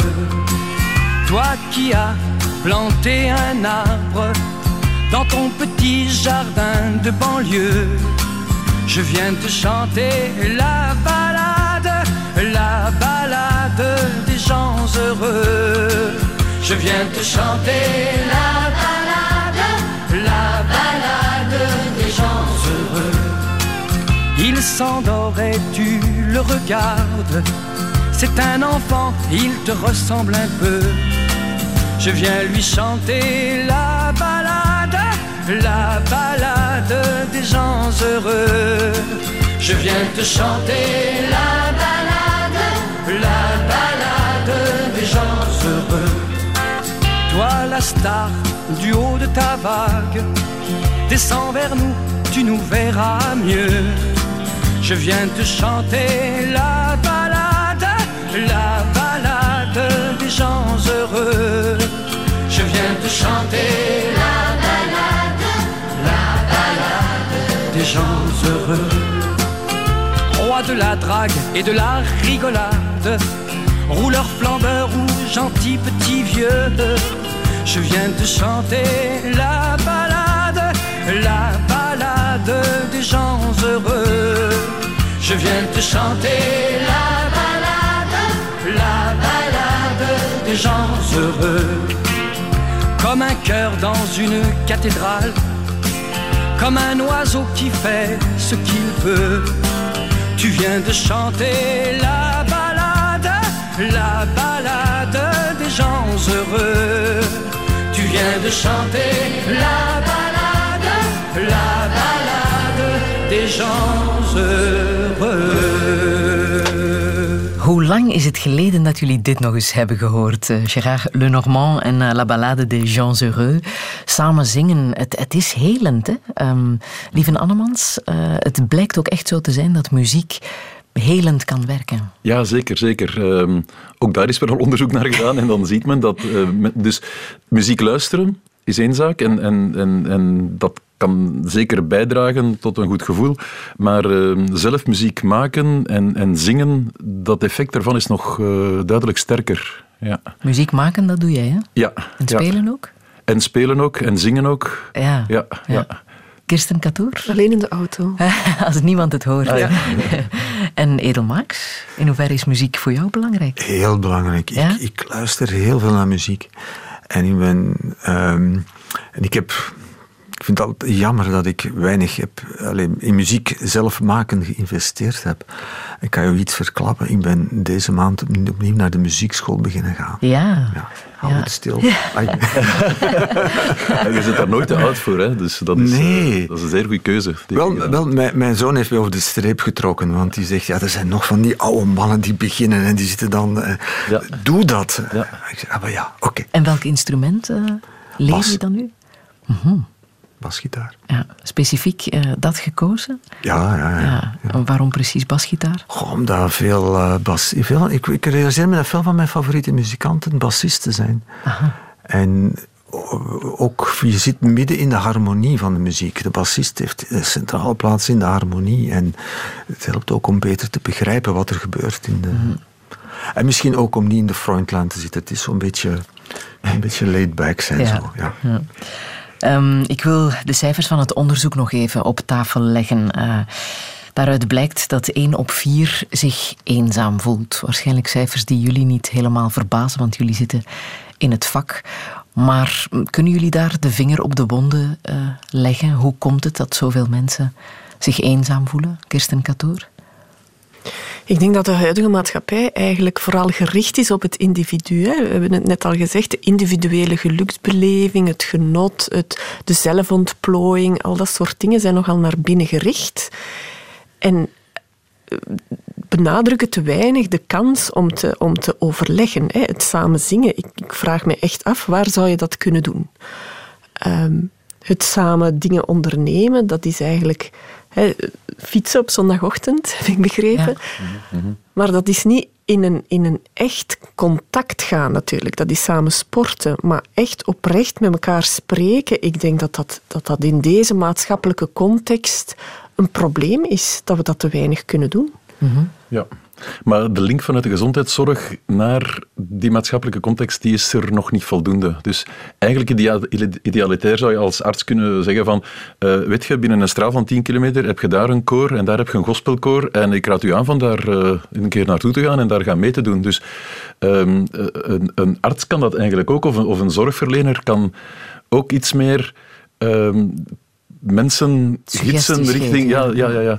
En de gemeentebesturen hebben er ook een belangrijke rol te spelen via wijkwerking, via het bekender maken van wat al de faciliteiten zijn in een gemeente, zodanig dat mensen zich inderdaad minder kans maken om zich eenzaam te voelen. Want eenmaal dat iemand eenzaam is, gaat hij niet gemakkelijk de stap zetten naar buiten toe om uit die eenzaamheid te geraken. Dus eigenlijk moet je... de term die men gebruikt is outreachen. Dus je moet eigenlijk als maatschappij gaan uitreiken naar die mensen en ze betrekken. Ja. En ik denk dat de zorgsector daar ook een belangrijke rol in te spelen heeft. Maar als je zegt, ja, er is in onze maatschappij weinig communicatie of dingen die gericht zijn op praten met elkaar, dan ga je er al vanuit dat die mensen alleen leven. Zou het ook kunnen dat mensen wel in een gezin leven, familie hebben, maar dat ook daar niet wordt gepraat? Ja. Iets wat mij bijblijft, ik was 15 of nog jonger en ik had een klein radiootje en het was een interview met Herman van Veen en het was in de periode dat hij dat liedje had als hij kon toveren. En de laatste vraag in het interview was: jij, Herman van Veen, als jij kon toveren, wat zou jij doen? En hij was ook een beetje verrast door de vraag en hij moest nadenken en hij zei: ik zou de mensen voor elkaar zichtbaar maken. En dat is mij altijd bijgebleven. Mm-hmm. Ja. Is daar... Zit daar het probleem dat we elkaar niet meer kennen? Ook al zelfs familie of vrienden, dat we elkaar niet echt kennen, dat we die gesprekken niet aangaan? Ik denk ook de ongemakkelijkheid van als iets niet goed gaat. Mm-hmm. De ongemakkelijkheid van iemand zit slecht in zijn vel, iemand heeft het moeilijk, er zijn problemen, gezondheidsproblemen, andere financiële problemen. Ja, het is ook niet gemakkelijk om daar een zekere empathie voor te tonen, om daar oprecht naar te luisteren. Dat is lastig, hè? Mm-hmm. Het gaat natuurlijk veel makkelijker over de voetbal en de verkiezingen en allerlei oppervlakkigere thema's, hè? Ja. Eigenlijk ben je een gelukkige mens als je 1 of 2 mensen in je leven hebt die naar jou nog willen luisteren als het niet goed gaat. En die niet onmiddellijk afkomt met goede raad. Zouden niet, of jij zou toch... Ja. Daar is zo... Een theorie, ze noemen dat de zelfdeterminatietheorie, dat klinkt nog wel zwaar, maar die zegt van Eigenlijk hebben we drie dingen zeker nodig. Autonomie, dat wil zeggen dat je het gevoel hebt dat je toch nog altijd de dingen onder controle hebt, dat je zelf meester bent van je lichaam en van je geest. En dan betrokkenheid, dat is de tweede. En competentie is de derde. Dat wil zeggen dat je je bekwaam voelt in wat dat je doet. En veel mensen hebben op één of meerdere van die factoren vandaag problemen. Dat men bijvoorbeeld op het werk zich ook eenzaam voelt. Omdat men gewoon zegt, dit moet je doen en dat moet je doen. Maar dat er geen betrokkenheid is, dat men zich niet in staat voelt om te doen wat men verlangt dat men doet. Dat die verhouding tussen de werklast en wat men kan dragen, dat die verhouding niet wordt gerespecteerd. En dat is ook een soort van eenzaamheid. En als je dat niet herkent en niet erkent, wereld, dan zit je met veel meer problemen. Maar en dat hoe doe je dat? Hoe herken je eenzaamheid bij iemand anders, bij een naast of bij een collega? Ja, veel mensen zetten een masker op. En dan heb je wel deskundigheid nodig om dat te doorprikken. En misschien is daar ook een rol voor preventieve werkers in de bedrijfswereld. Hè. Dus de fameuze bedrijfsartsen, die vandaag veel meer curatief en probleemoplossend moeten zijn wanneer het probleem al ver gevorderd is. Die zouden ook meer een rol moeten kunnen krijgen van proactief te gaan zijn. En zoals ik straks zei ook, wanneer we het hadden over de gezondheidssector, iedereen zou ook een vaste huisarts moeten hebben die ook minstens 1 keer per jaar een gesprek heeft. En een open gesprek. Iemand die je echt kunt vertrouwen.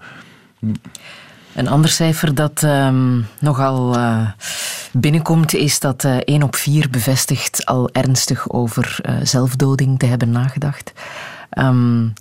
Heel eerlijk, hebben jullie al gespeeld met die gedachte om uit het leven te stappen? Hebben jullie al ooit zo diep gezeten, zich zo slecht gevoeld, dat die gedachten plotseling opdoemden? Ik ben als puber heel ongelukkig geweest en ook met dat, daar ook mee gespeeld. En ik denk dat er misschien zelfs weinig mensen die er nooit eens een keer niet over denken, al was het maar eventjes. Ja. Kirsten Catthoor? Ik heb daar zelf nooit aan gedacht. Echt eerlijk niet. Ik weet wel dat een vriendin aan de universiteit dat iets aan mij gevraagd heeft. Omdat ik was niet geslaagd in het 2e jaar en zij was zo ongerust over het feit dat mij dat zo raakte, dat zij dacht, misschien gaat hij wel iets gevaarlijk doen. Nu, dat was niet het geval. Ik was gewoon heel verdrietig. Dat was alles. Ja. Ja. Lieven Annemans? Zelf niet, maar in mijn omgeving heb ik al een zelfdoding meegemaakt. Ook een aantal mensen die ik ken die een poging hebben gedaan ook tot zelfdoding. Dus ik ben er wel al mee geconfronteerd geweest. Maar natuurlijk niet in de mate van de personen die het meemaken uiteraard. Maar als het in uw directe omgeving gebeurt, heeft het ook wel een impact op die omgeving uiteraard. Ja. Ja. Zeggen dat je al met die gedachten hebt gespeeld, kan dat ook helend werken, Edel Maex? Ik denk het wel. Een van de weinige dingen die ik onthouden heb uit onze cursus destijds van gerechtelijke geneeskunde. Ik heb misschien meer onthouden, maar is 1 zin blijven plakken. En dat was, de prof zei, citeerde in het Frans, la suicide c'est l'absence des autres. En we komen weer bij hetzelfde uit. Hè? Mm-hmm. En dat wil zelfs niet zeggen dat die anderen er niet zijn, maar als de verbondenheid niet lukt of niet werkt, daarom voelen mensen zich ook schuldig. Als ze geconfronteerd worden met suïcide, omdat je aanvoelt, ik had er moeten kunnen zijn voor. En zelfs als je alles geprobeerd hebt en alles gedaan hebt en iedereen zegt, ja, je hebt geen reden om je schuldig te voelen, dan nog blijven we ons schuldig voelen omdat we het wel hadden willen kunnen. Mm-hmm. Ja. Mensen die met die gedachten spelen willen vaak gewoon een ander leven. Het gaat over dat andere leven. Het leven dat ze op dat moment leiden is niet meer gelukmakend. Mm-hmm. Natuurlijk, het grootste aantal zelfdodingen ziet men bij mensen met zware depressie en bij mensen met schizofrenie. Dus op een bepaald moment zijn zij zodanig ver gevorderd dat het heel moeilijk is om van die gedachten af te geraken uiteraard. En dan heb je de kwaliteit wel van de zorgverlening die er nodig is om die mensen te helpen en die kans op pogingen tot zelfdoding te verminderen. Ja. En daar is er toch soms ook nog een probleem dat men de situatie onderschat bijvoorbeeld. Enfin, ik weet niet wat jij daarvan vindt, Kirsten, maar er zijn ook veel mensen die al een poging achter de rug hebben en die onvoldoende opgevolgd worden, zodanig dat er dan een nieuwe poging komt. En ja, ook daar zou de zorgsector meer middelen moeten hebben om die mensen veel beter te kunnen opvolgen. Kirsten Catthoor? Ja, het is moeilijk. Hè? Het is een moeilijke discussie. Ik zie vaak mensen die worstelen met het leven, die die er niet meer willen zijn zoals het leven is. En dat heeft dan te maken met hun beperkingen door hun ziekte. Maar als je dan echt gaat luisteren naar hoe dat leven in elkaar zit, dan is het ook echt moeilijk om daar tegen te blijven ingaan. Althans, natuurlijk probeer je alles om aan te reiken van wat er van verlichting mogelijk is. Maar soms, als je echt probeert in te leven in wat iemand meemaakt, dan is het meest begripvolle dat je kan doen, zeggen dat je het begrijpt, dat hij niet meer wilt leven. We noemden daar straks Thich Nhat Hanh. Ik heb hem ooit horen zeggen, sometimes suffering is just too much. Mm-hmm. Ik wil bij deze ook zeggen dat er een fantastische ploeg aan de zelfmoordlijn zit. 1813 is het nummer dat je daarvoor kan draaien. Mensen die luisteren. Dat is bijzonder belangrijk. Ja.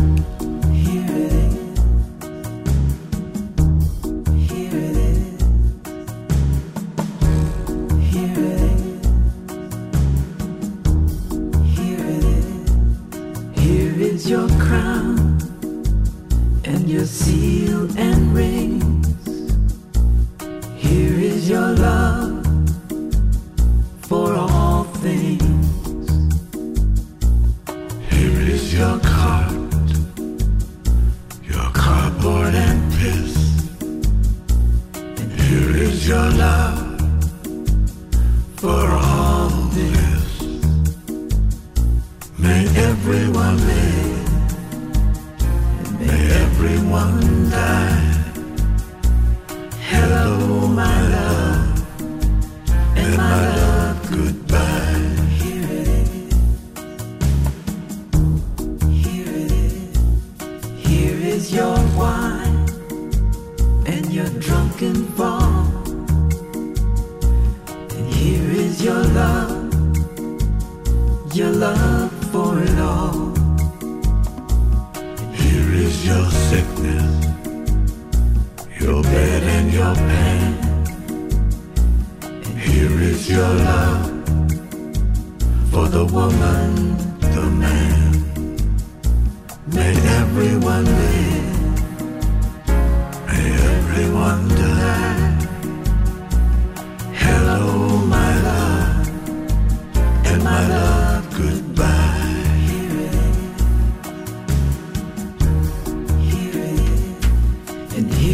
The night has begun, and here is your death in the heart of your son, and here is the dawn, till death do us part, and here is your death in your daughter's heart, may everyone live. Everyone die.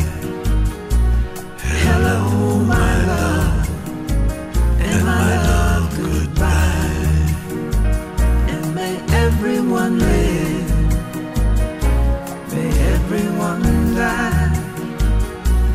Hello, my love, and my love, goodbye.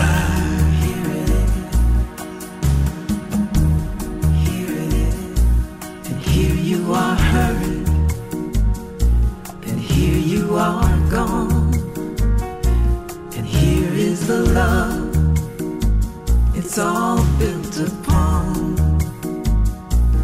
Here is your cross, your nails and your heel, and here is the love that lives where it will. May everyone live, and may everyone die. Hello, my love, and my love, goodbye. And may everyone live, and may everyone die. Hello, my love, and my love, goodbye.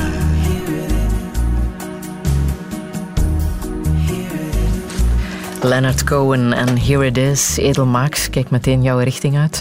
Dit vond je wel passend, hè, voor deze uitzending. Mooi, hè? Here it is. En dan noemt hij mooie dingen en lelijke dingen en banale dingen en fantastische dingen. En zo... Ja, hij mediteerde ook, hè. En zo die bereidheid om in de werkelijkheid te gaan staan. En eigenlijk trof me weer, als ik het hoorde, was het tijds geleden dat ik het zelf nog gehoord had. En zo het liefdevolle daarvan. Mm-hmm. Ja, het mededogende daarvan.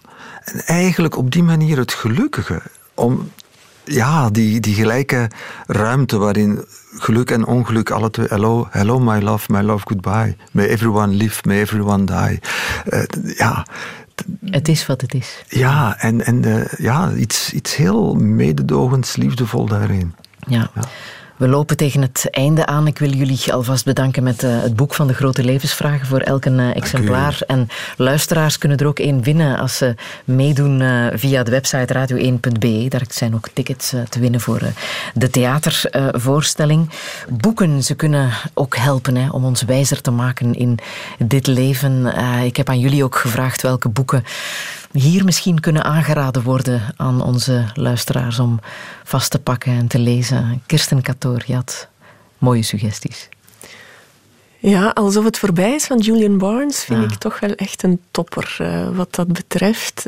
Waarom precies? Ja, het begint zo aan de universiteit. 4 jonge mannen, jeugdige overmoed, hongerig naar seksboeken, anarchistisch en meritocratisch noemen ze zichzelf. Ik denk dat is iets waar veel mensen zich ongetwijfeld in herkennen. En dan gaat het leven verder en er zijn onbeantwoorde liefdes en er gebeuren zaken die misschien niet helemaal zijn zoals ze verwacht werden, maar toch, het kabbelt een beetje. En dan op het einde... Helemaal op het einde merk je toch van... ja, we hebben het echt niet begrepen van elkaar. Niemand heeft gezien waar het om ging. Niemand heeft begrepen waar de kwetsuur zit. En ik denk dat is vaak zo in het leven. Ja. Ja. Je had nog een tweede boek, hè? De correcties ook, van Jonathan Franzen. Heb ik ook gezegd, ja. Dat vind ik een beetje gelijkaardig. Het is natuurlijk veel dikker en veel Amerikaanser. Maar het is ook zo de beschrijving van wanhopige pogingen om het leven bij te sturen, om het te krijgen zoals je het wil. En dat lukt niet altijd. Meer nog, het lukt vaker niet dan wel. Ja. Lieven Annemans? Ja, ik moest niet lang nadenken. Ik heb... nog niet zo heel lang geleden de vertaling gelezen van Utopia van Thomas More. Dus dat is een boek van 500 jaar geleden. Dat hebben ze onlangs gevierd. Ja, inderdaad. En ik heb toen de gelegenheid genomen om het eindelijk te lezen. Ik had in mijn studies vaak, in veel vakken werd er geciteerd of verwezen naar Thomas More. Maar nu heb ik dat boek eens gelezen, ook alweer een jaar geleden. En hij probeert juist... 500 jaar geleden dan, kritiek te geven over hoe ongelijk de maatschappij in elkaar zit. Dat toen een minderheid van heel rijken eigenlijk teerde op de middelen van de meerderheid. Dus er was enorme ongelijkheid en hij gaf daar kritiek op. Maar hij was niet echt een utopist. Hij pleitte voor een geleidelijke verandering en voor van jongs af aan iedereen gelijke kansen te geven om zich te ontwikkelen. Hij sprak toen ook al van een 6 uren werkdag. Dus veel minder werken dan dat er toen gewerkt werd. En heel veel van zijn ideeën zijn vandaag nog relevant. En mij heeft het toen, als ik het boek las, nog eens een extra stimulans gegeven van waar dat we moeten naar werken is naar een... geleidelijke verandering van onze maatschappij. Revolutie, dat werkt niet, want dan gaat je contra-revolutie krijgen enzovoort. Maar een geleidelijke verandering door bepaalde kleine stappen te zetten die er uiteindelijk voor zorgen dat iedereen meer kans heeft om een beter leven te hebben. Ja. Edel Maex, welk boek uit jouw kast zouden we ook eens moeten lezen? Wel, schiet mij nu iets te binnen, want ik had jouw vraag niet beantwoord oorspronkelijk. Hè. Maar een heel mooi boek vind ik van Pema Chödrön, dat is Als je wereld instort. When things fall apart. Mm-hmm. En dat is een beetje vanuit de boeddhistische hoek, maar niet te fanatiek. En dat gaat eigenlijk over alle thema's waar we het over gehad hebben. Van die dingen die soms moeilijk zijn. En hoe gaan we daarmee om? En niet proberen te doen alsof het allemaal niks is. En iets wat eigenlijk in het gesprek nog niet heel veel aan bod gekomen is. We worden niet alleen gelukkig van wat we krijgen. Waarschijnlijk... Misschien spreekt onderzoek het voor of tegen, maar worden we gelukkiger van wat we geven. Mm-hmm. Maar iemand die zei, het leven biedt mij niks meer. En ik zeg, ja, wat heb je aan het leven te bieden? Er viel achterover, had nog nooit bij de vraag stilgestaan. Mm-hmm. Dat is ook een vraag die zo net is gesteld. Hoe kunnen we de ander gelukkig maken? Hoe kunnen we onze partner gelukkig maken? Hoe doen we dat? Ja, we zien dat mensen die meer inlevingsvermogen hebben gemiddeld ook wel gelukkiger zijn. Tot op zekere hoogte. Iemand die te groot inlevingsvermogen heeft, die trekt zich alle miseren van de maatschappij aan en die wordt daar dan ongelukkig van.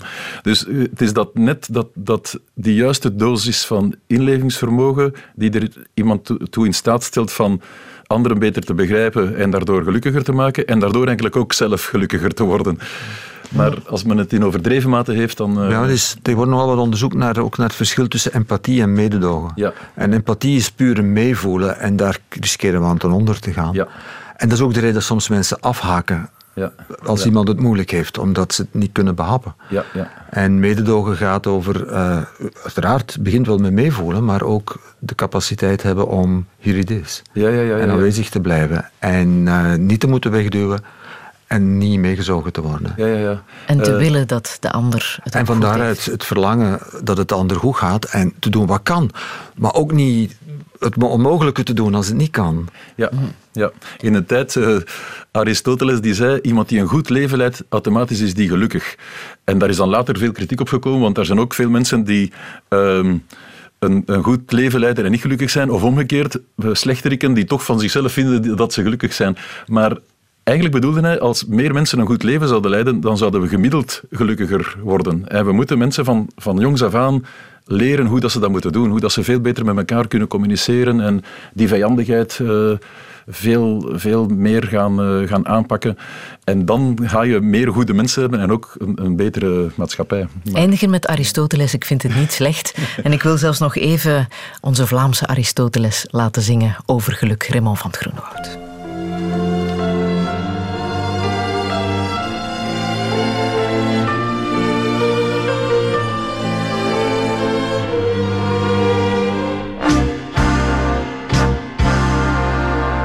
Gelukkig zijn, gelukkig zijn. Daarvoor wil ik alles geven. Weg wat te veel is, geen stress aan mijn lijf. Gelukkig zijn, gelukkig zijn.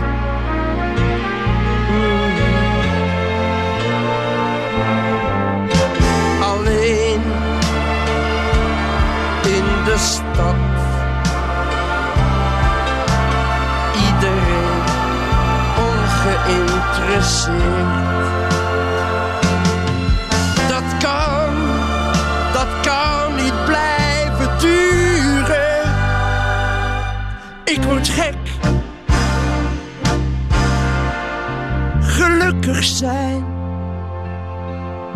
gelukkig zijn. Daarvoor wil ik alles geven. Weg wat te veel is, geen stress aan mijn lijf. Gelukkig zijn, gelukkig zijn.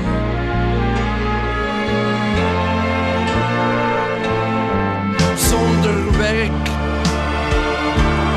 zonder gehoor. Het leven heeft geen enkele zin.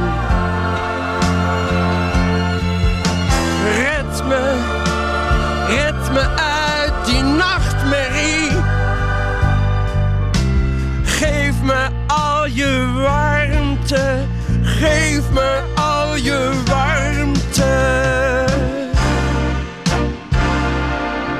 Gelukkig zijn, gelukkig zijn. Daarvoor wil ik alles geven. Liefde en warmte. Gelukkig zijn. Raymond van het Groenewoud en Gelukkig zijn. En ondertussen kwamen we tot een soort eindconclusie van alle deugden is geven het beste. Generositeit. Laten we dat vooral onthouden. Ik wil jullie bedanken, Kirsten Catthoor, Edel Maex en Lieven Annemans, voor dit boeiende gesprek. Alle info kan je ook nalezen op onze website radio1.be. Daar kan je ook podcasten en herbeluisteren en tickets winnen en een boek. Wie nood heeft aan een gesprek kan ook altijd terecht bij Teleonthaal. Gratis en anoniem op het nummer 106.